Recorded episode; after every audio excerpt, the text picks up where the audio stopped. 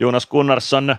Uh, congratulations for your first shutout in Finnish league and for that win. What kind of game it was? Uh, kiitos. Uh, I think uh, uh, we didn't really play our best. I think there's still still room for improvement, but uh, I think we wanted it. We battled hard, but there's yeah, I think we, we can still play better. But three points on the road is still it's still nice to take back uh, with us home. But uh, yeah, nice win. But we, we got some some work to do still.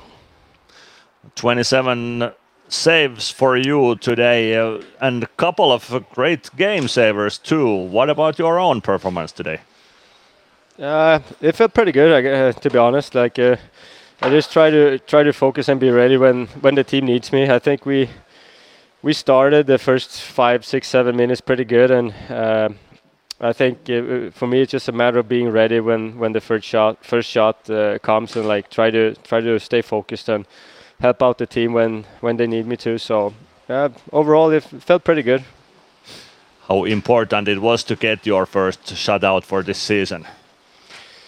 Ah, uh, like I get that question sometimes, but think, of course it's fun with a shutout and it's like a feather in the hat for me. But uh, as long as we win games uh, it doesn't really matter. But of course, like it's it's some icing on the cake. But uh, yeah, the most important thing was uh, three points here tonight. And you were on the scoreboard too, assist uh, assist point for the Ilves 2-0 goal. Tell us about that assist. Oh, really? I didn't even know that. I, I, I, can't even remember how it happened, but yeah, I'll, I'll take that, I guess. yeah.